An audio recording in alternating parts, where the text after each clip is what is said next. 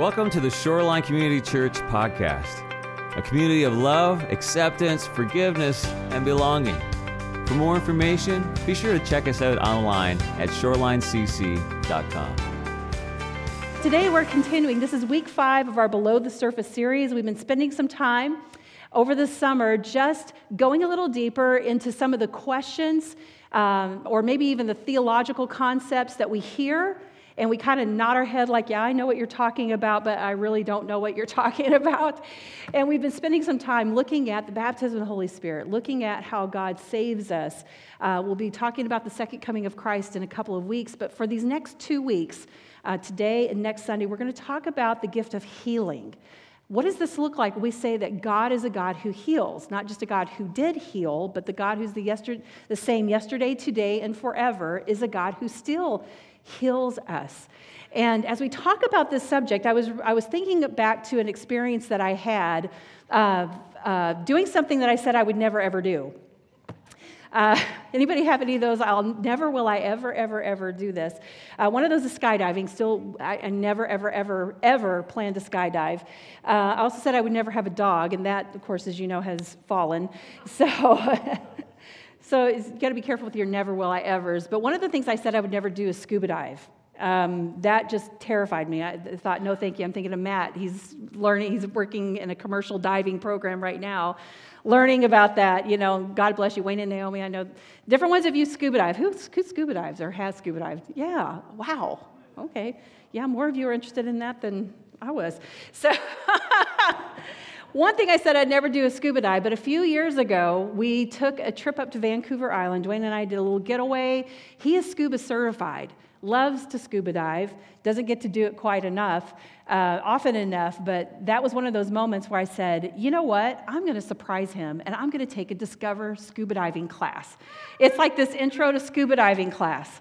And if you've ever done this, you know you start out in the pool, you learn a few things, um, and of course, you know, we're in pristine waters up off of the, the coast of, you know, Victoria.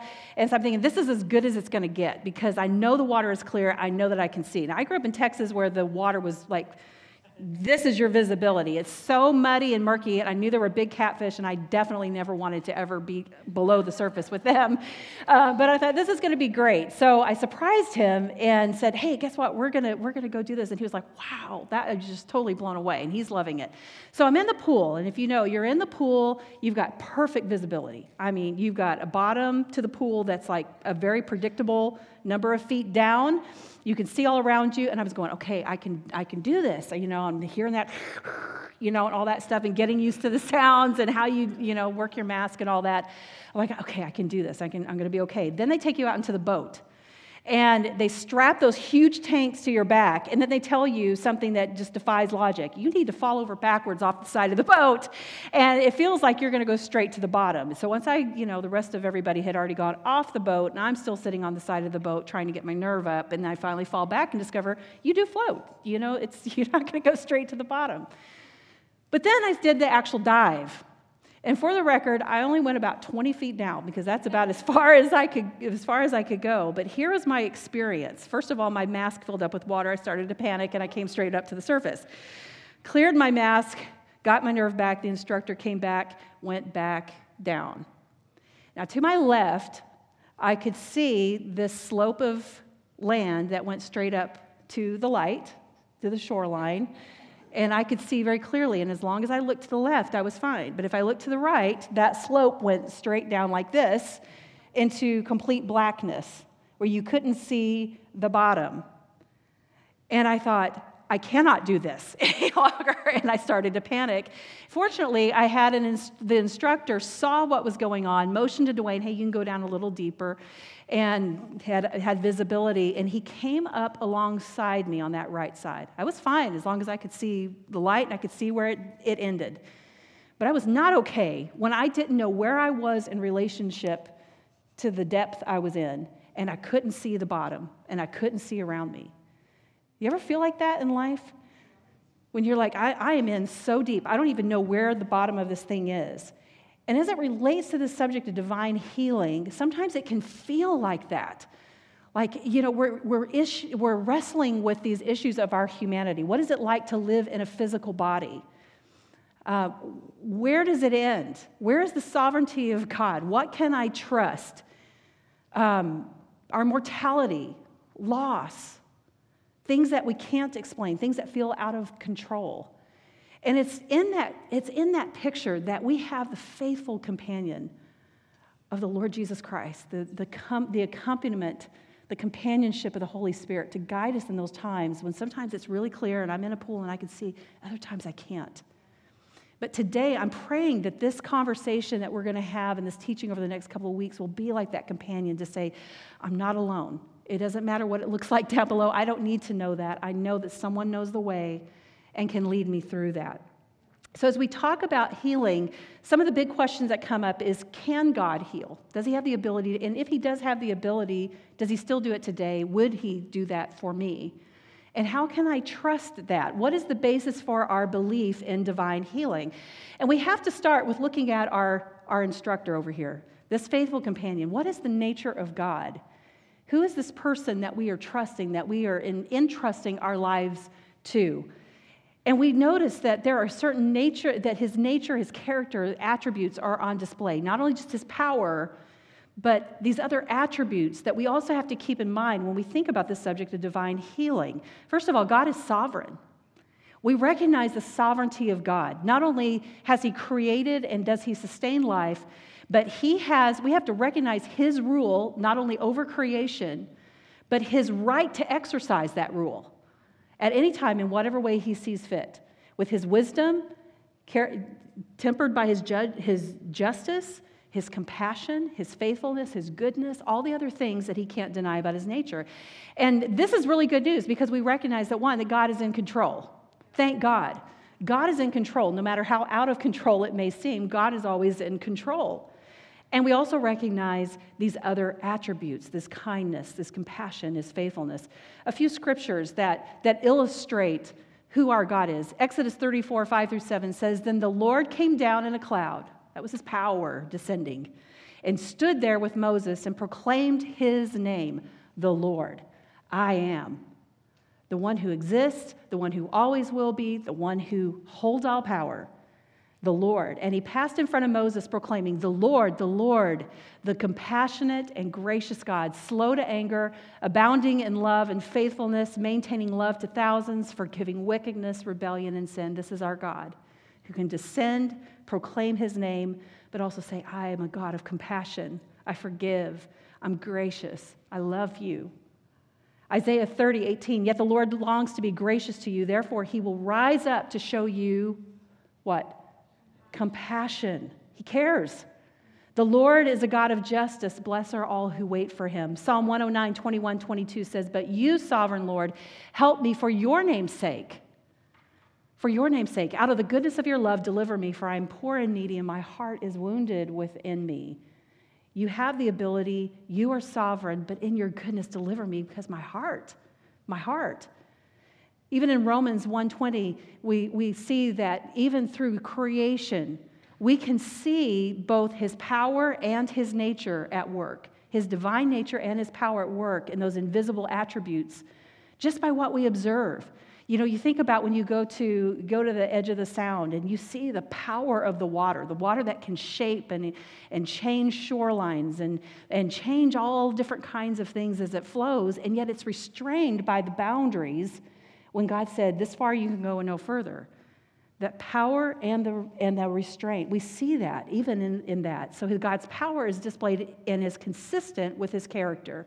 And it's through this lens that we look at, the, at divine healing, the nature of divine healing. And there are a couple things I want to, sh- I want to say up front that I want to, that will hopefully bring a little confidence as we talk about this. Because sometimes we talk about or think about divine healing, we think about these faith healers, we think about these big, extraordinary, powerful events and extraordinary acts of physical healing.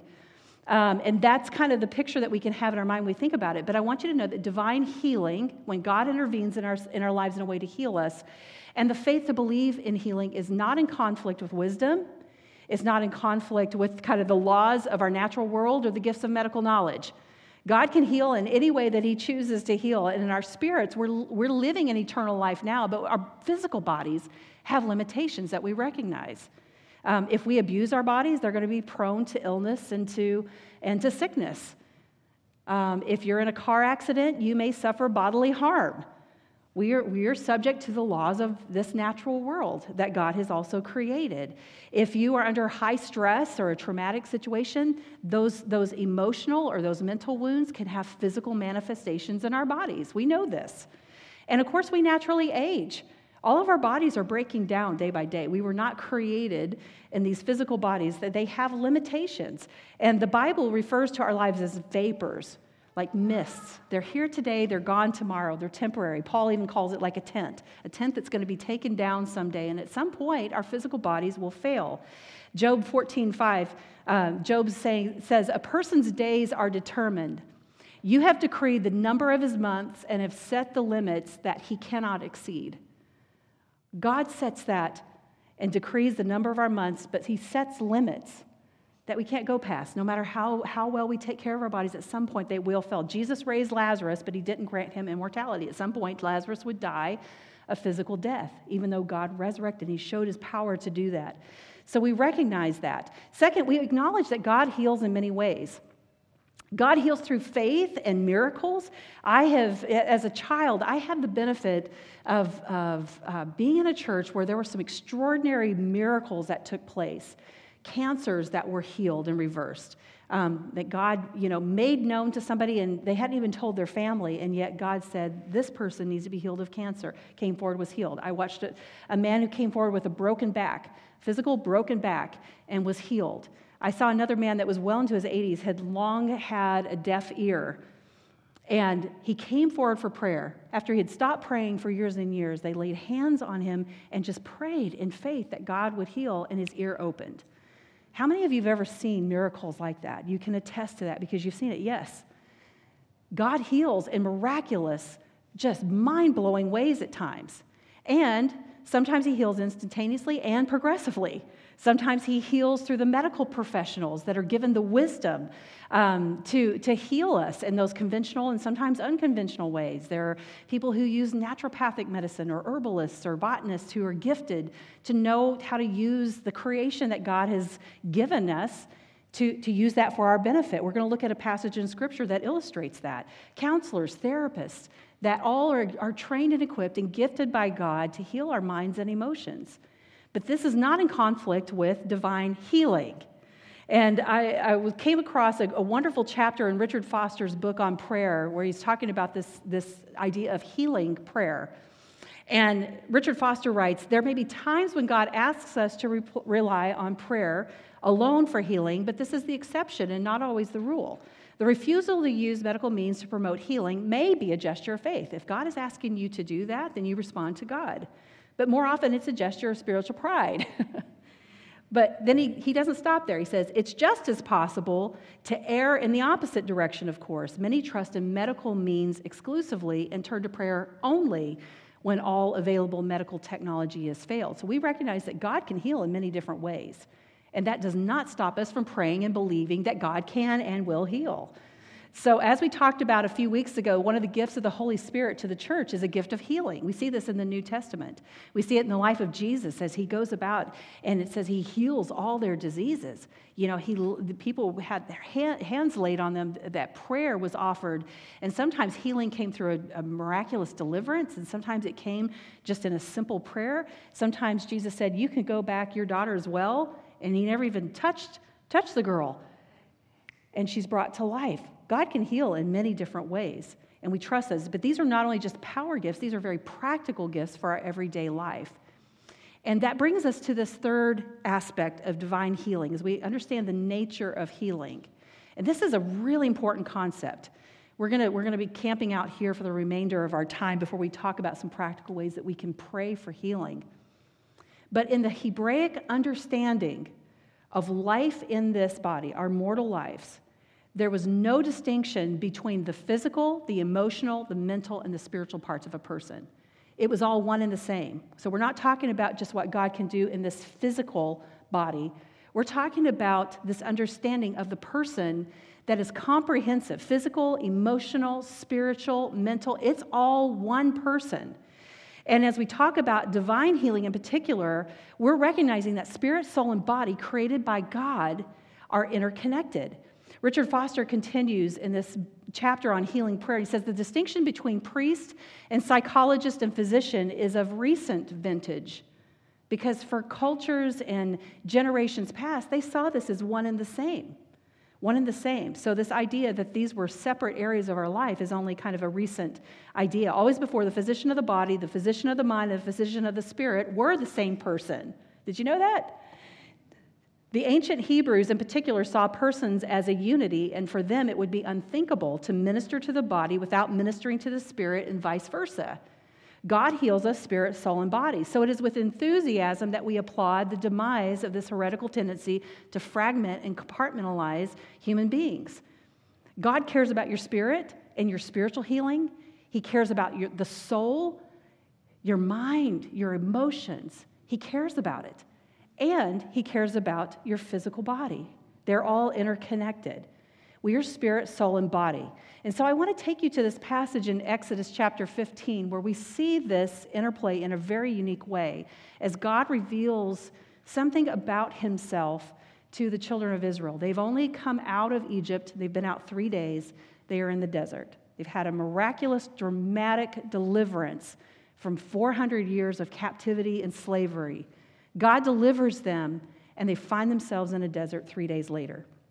It says in verse 22 of Exodus 15 Then Moses led Israel from the Red Sea, and they went into the desert of Shur. For three days, they traveled in the desert without finding water. And we know you can't go very long without having water. So they're at their limits. For three days, they can't find water. And when they came to Marah, they could not drink its water because it was bitter. And that's why it is called Marah, which means bitter in Hebrew.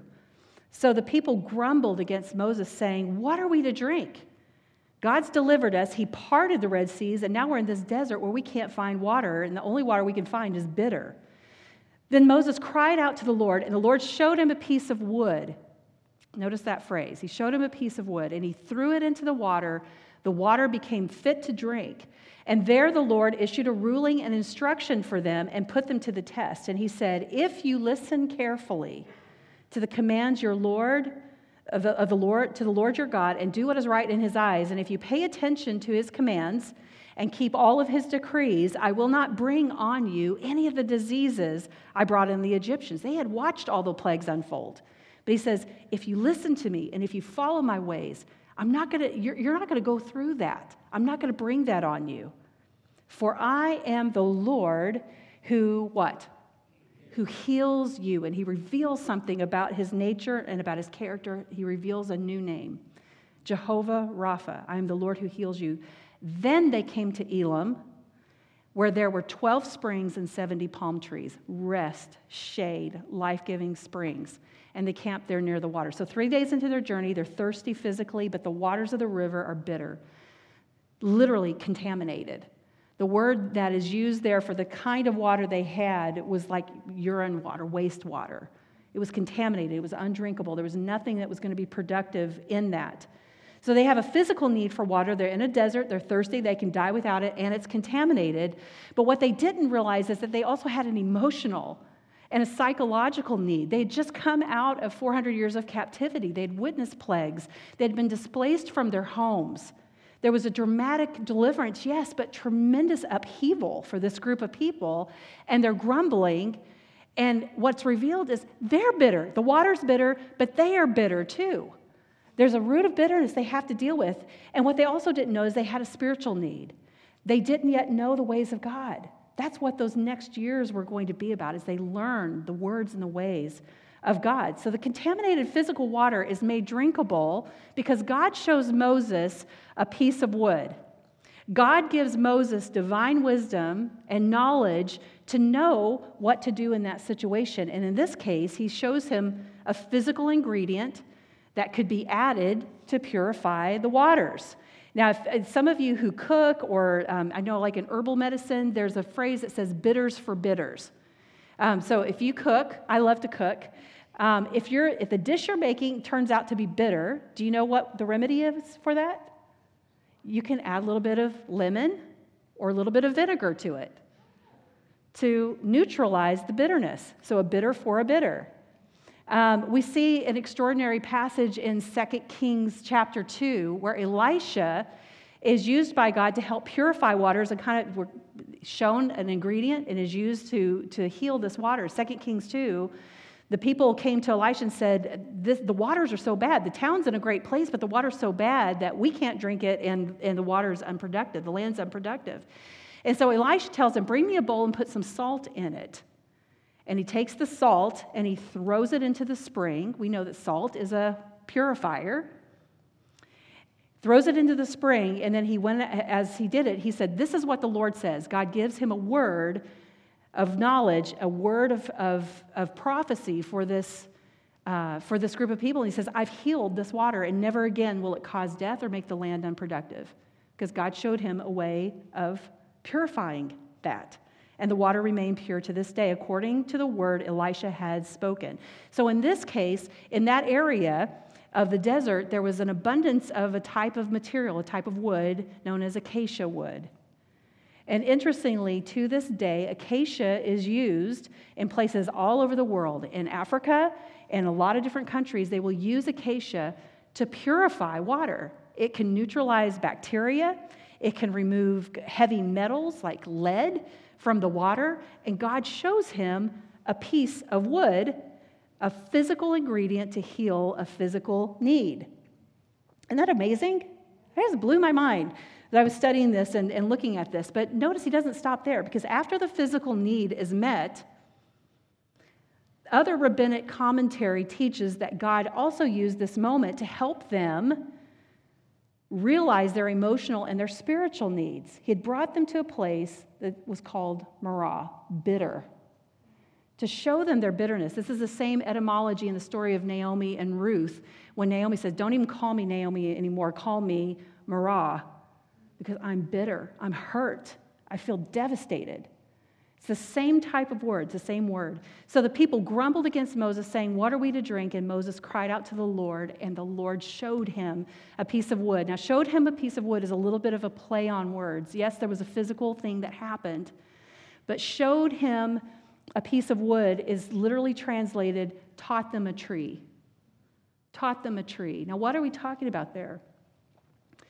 In, in Jewish um, literature, something known as the tree of life, a metaphor, the tree of life, is what they would call the Torah, the words of God. Isn't that amazing? The tree of life. He taught them a tree. In other words, Moses begins to instruct them and teach them in the ways of the Lord so that God could bring healing to these other places of their lives. Notice verse 25 and 26. There the Lord issued a ruling and instruction for them and put them to the test. And he said, Listen, if you listen carefully, if you listen carefully to the Lord your God and do what is right in his eyes, because they didn't know the ways of the Lord, they needed spiritual healing that would bring emotional healing, as well as God taking care of their physical needs. If you pay attention to his commands and keep all his decrees, I will not bring on you any of the diseases I brought on the Egyptians, for I am the Lord who heals you. That's when change and healing begins. Emotional healing, spiritual healing begins when we listen and we adhere to the words and the ways of God and we walk in His ways. It's only then that they could travel on to a resting place, that place of palm trees and springs. God had to deal with all those places. So we see this. God heals us spirit, soul, and body. And anytime the critical moments in different characters throughout the Bible, God would reveal his name in a very special way those persons. We think about the story of Abraham and Hagar, who found herself pregnant, mistreated, alone in a desert. God visits her, ministers to her, encourages her, and then says, He reveals Himself as the God who sees. She says, You are El Roi. You are the God who sees. You're the God who knows my circumstances. My ways are not hidden from you. The Bible says that He knows every hair on your head. How much more, if he takes care of the little sparrows, will he not take care of you? Will he not take care? Because he is a God who sees. Other names that we see in Scripture Jehovah Tsidkenu, our righteousness. Jehovah Rohe, the Lord is my shepherd. Jehovah Shalom, peace. He is our peace. Jehovah Nisi, our banner when we need that protection. Jehovah Jireh, our provider. At different times when people needed to know, or the people of God needed to know something about who God was and who He could be in that moment, God reveals His name to them. Whatever you need, God can. Period. Whatever you need today, God can. If you need provision, if you need healing, if you need guidance, you need the healing and the salvation of God, whatever you need today, God can and God will. His power is limitless. He has the ability and the authority. And here he says, I am Jehovah Rapha. I am the Lord who heals you. And this is literally Jehovah, the God who is. I am who I am, period. And Rapha, I am the God who heals and restores. This is not just a God who heals the physical bodies, but also inherent to that name is the restoration, the whole life restoration that God brings as He begins to heal us. God heals every part of us. Healing is not one dimensional. God is not just healing your body, God is not just healing your mind, God is not just healing your spirit. Thank God we're saved but he does so much more and wants to do so much more. That's why that scripture we, we read at the beginning from Psalm 103 is such a, a mark of praise as well as trust and confidence in God. As David writes, Praise the Lord, my soul, my soul. All my inmost being, praise his holy name, those inner parts of me. Praise the Lord, my soul, and forget not all his benefits, who forgives your sins as your physical healing, who heals your diseases that's spiritual and physical. Sorry about that. Who forgives your sins, that's spiritual. Who heals your diseases, physical. Who redeems your life from the pit. When you are in those deep waters and you can't see the bottom and, and you don't know where it ends and it's, you can't see it, He redeems your life from the pit. He knows where you are and He snatches you out of that pit and crowns you with His loving kindness. That is the goodness of our God who satisfies your desires with good things so that your youth your physical, mental, spiritual, emotional well being is renewed like the eagles. Can we just say, Praise the Lord? Praise the Lord, my soul. Praise his holy name. So, when the waters of our life turn bitter, how do we pray? How do we pray? And I want to close with this. When things happen that we can't make sense of, how do we pray? First of all, we want to recognize that Jesus is our healer. This is not little words and magic when we come up and pray. When we come and we come around these places and we begin to pray for one another, we recognize that Jesus is our healer. Jesus alone is our healer. In the Gospels, I encourage you to look through Matthew, Mark, Luke, and John as you read, and just, or even do a cover to cover search in your Bible. Look at all the ways and all the times. Go to Blue Letter or uh, BibleGateway.com or your Bible app and look up healed healing. Look at all the ways that God heals and look at all the promises. It'll build your faith.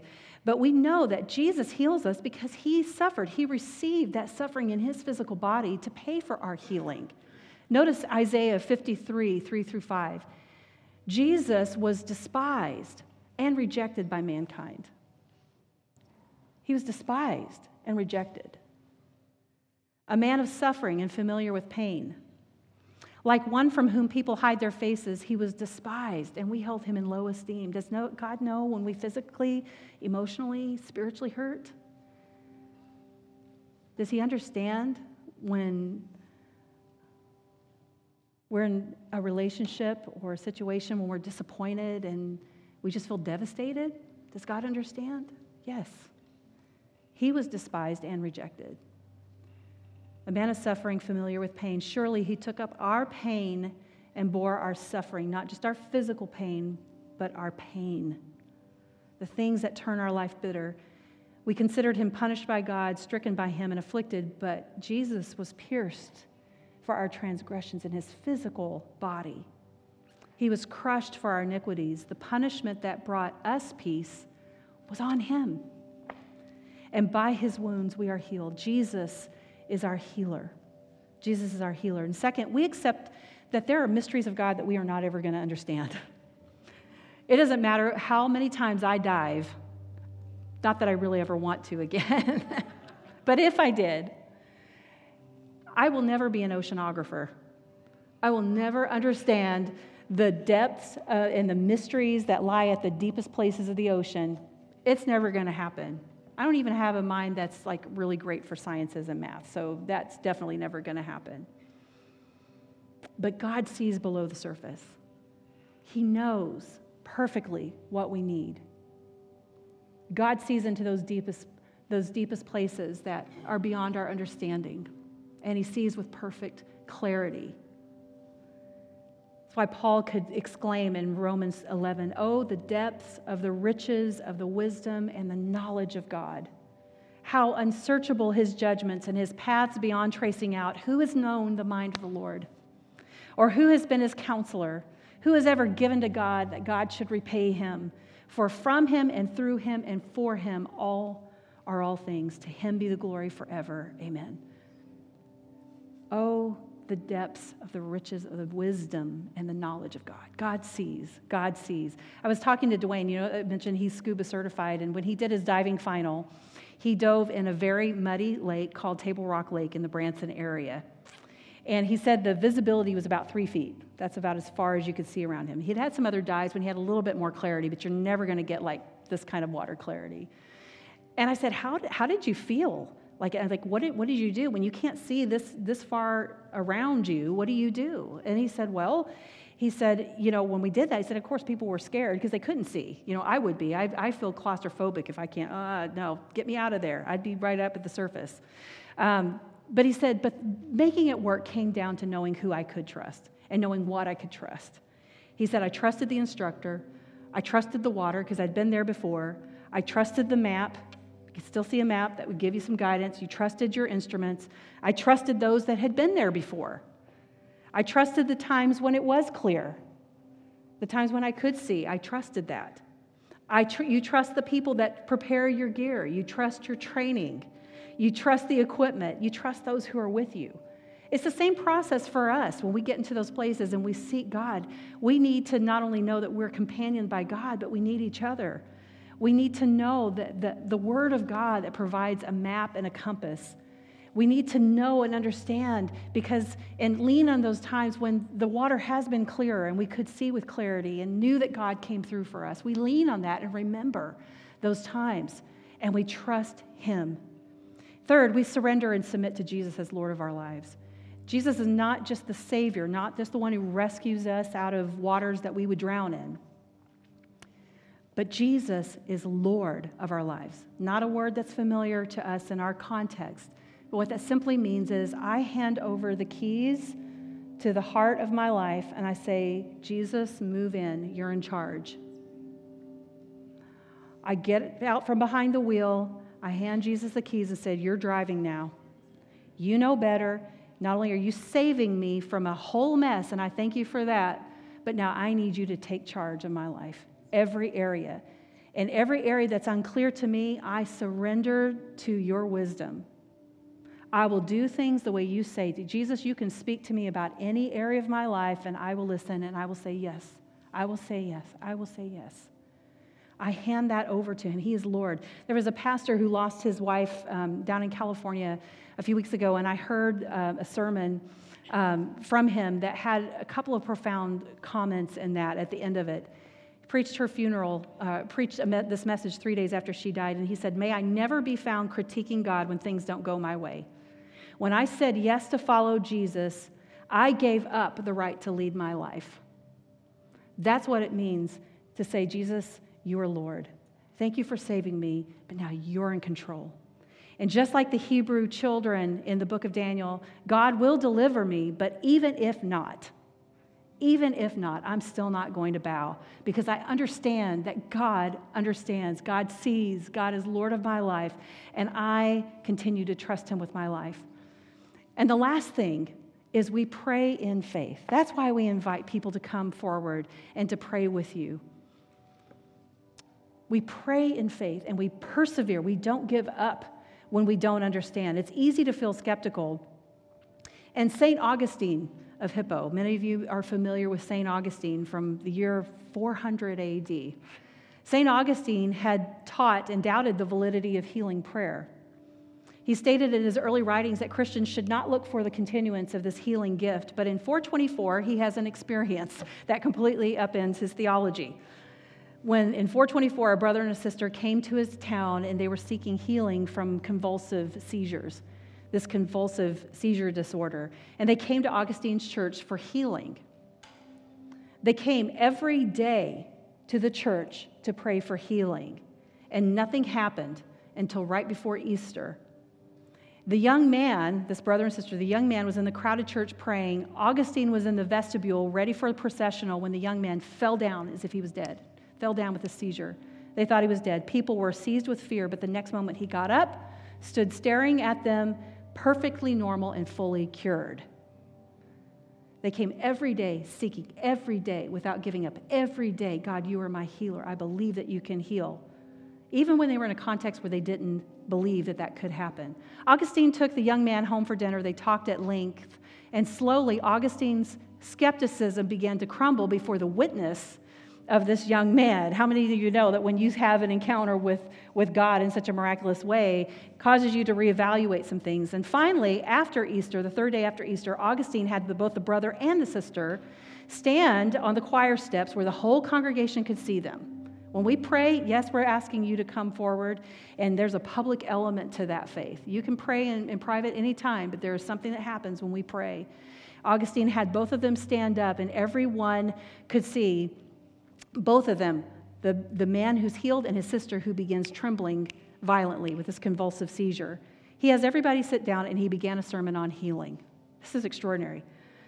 Augustine, however, was interrupted by shouts of the congregation, for the young woman had also fallen to the ground and was instantaneously healed before their eyes.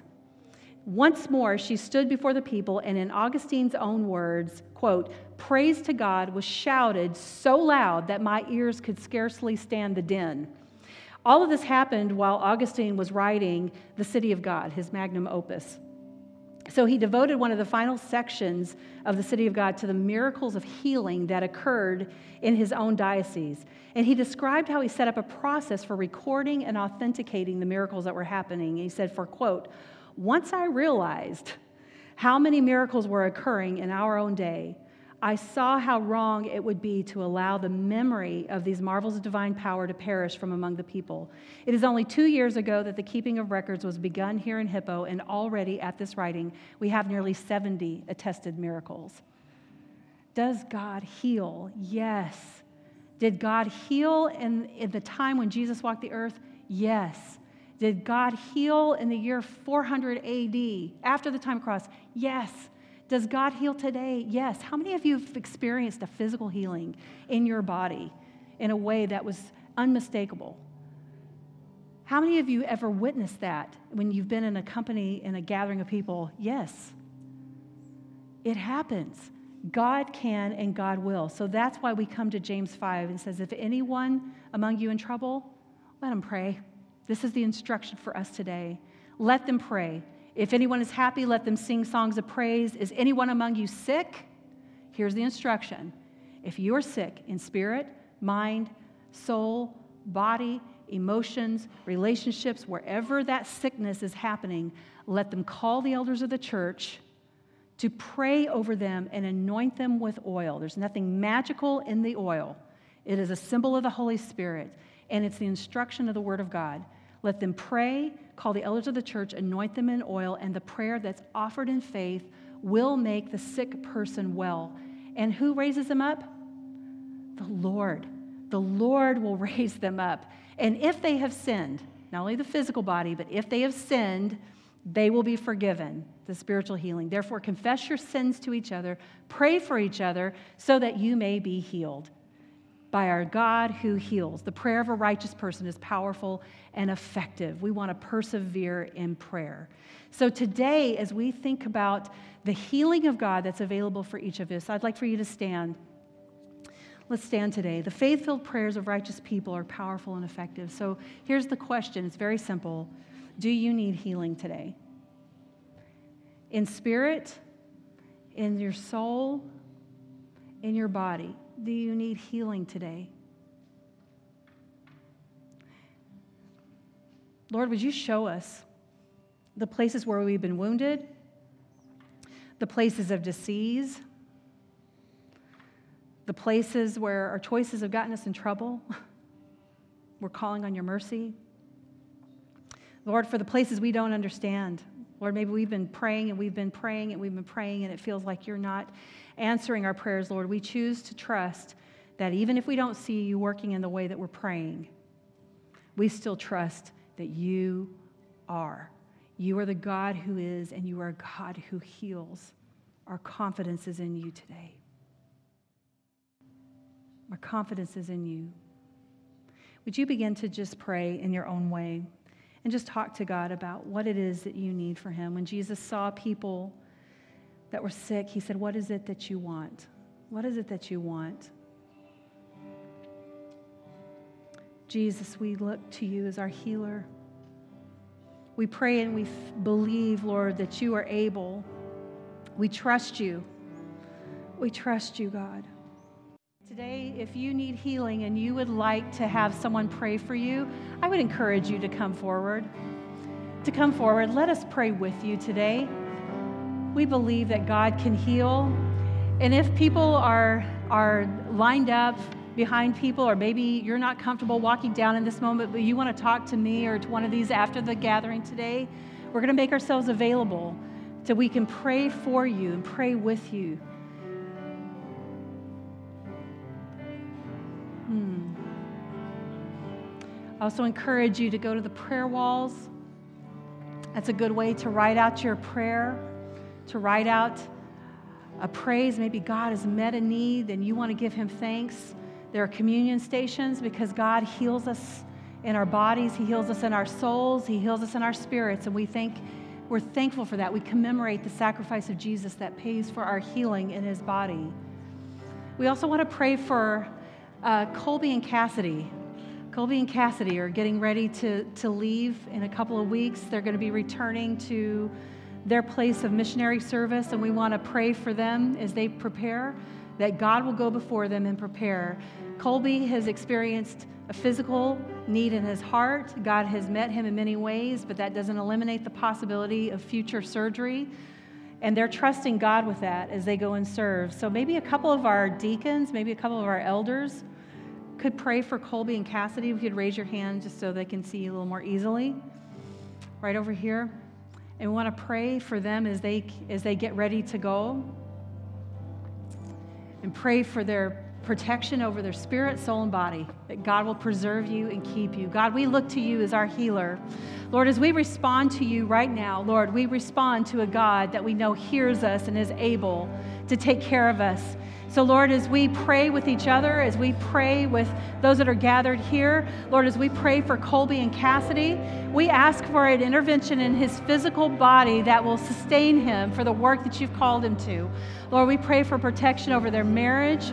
Lord, we pray for you to open doors of opportunity that will just blow their minds. Lord, for a place of provision, a place of blessing in the home that they have that's situated where they need to be.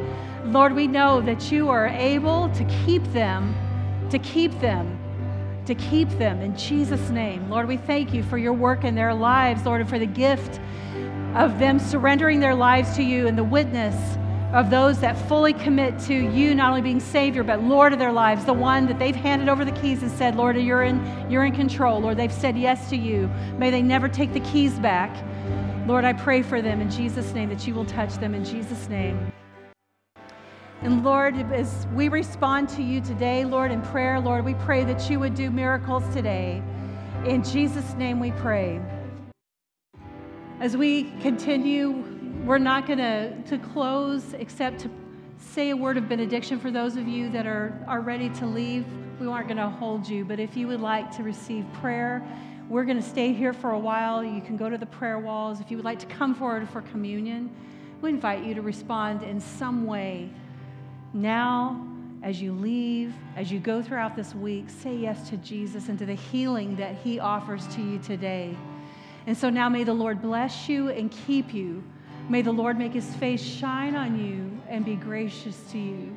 May the Lord turn his face toward you and may give you peace.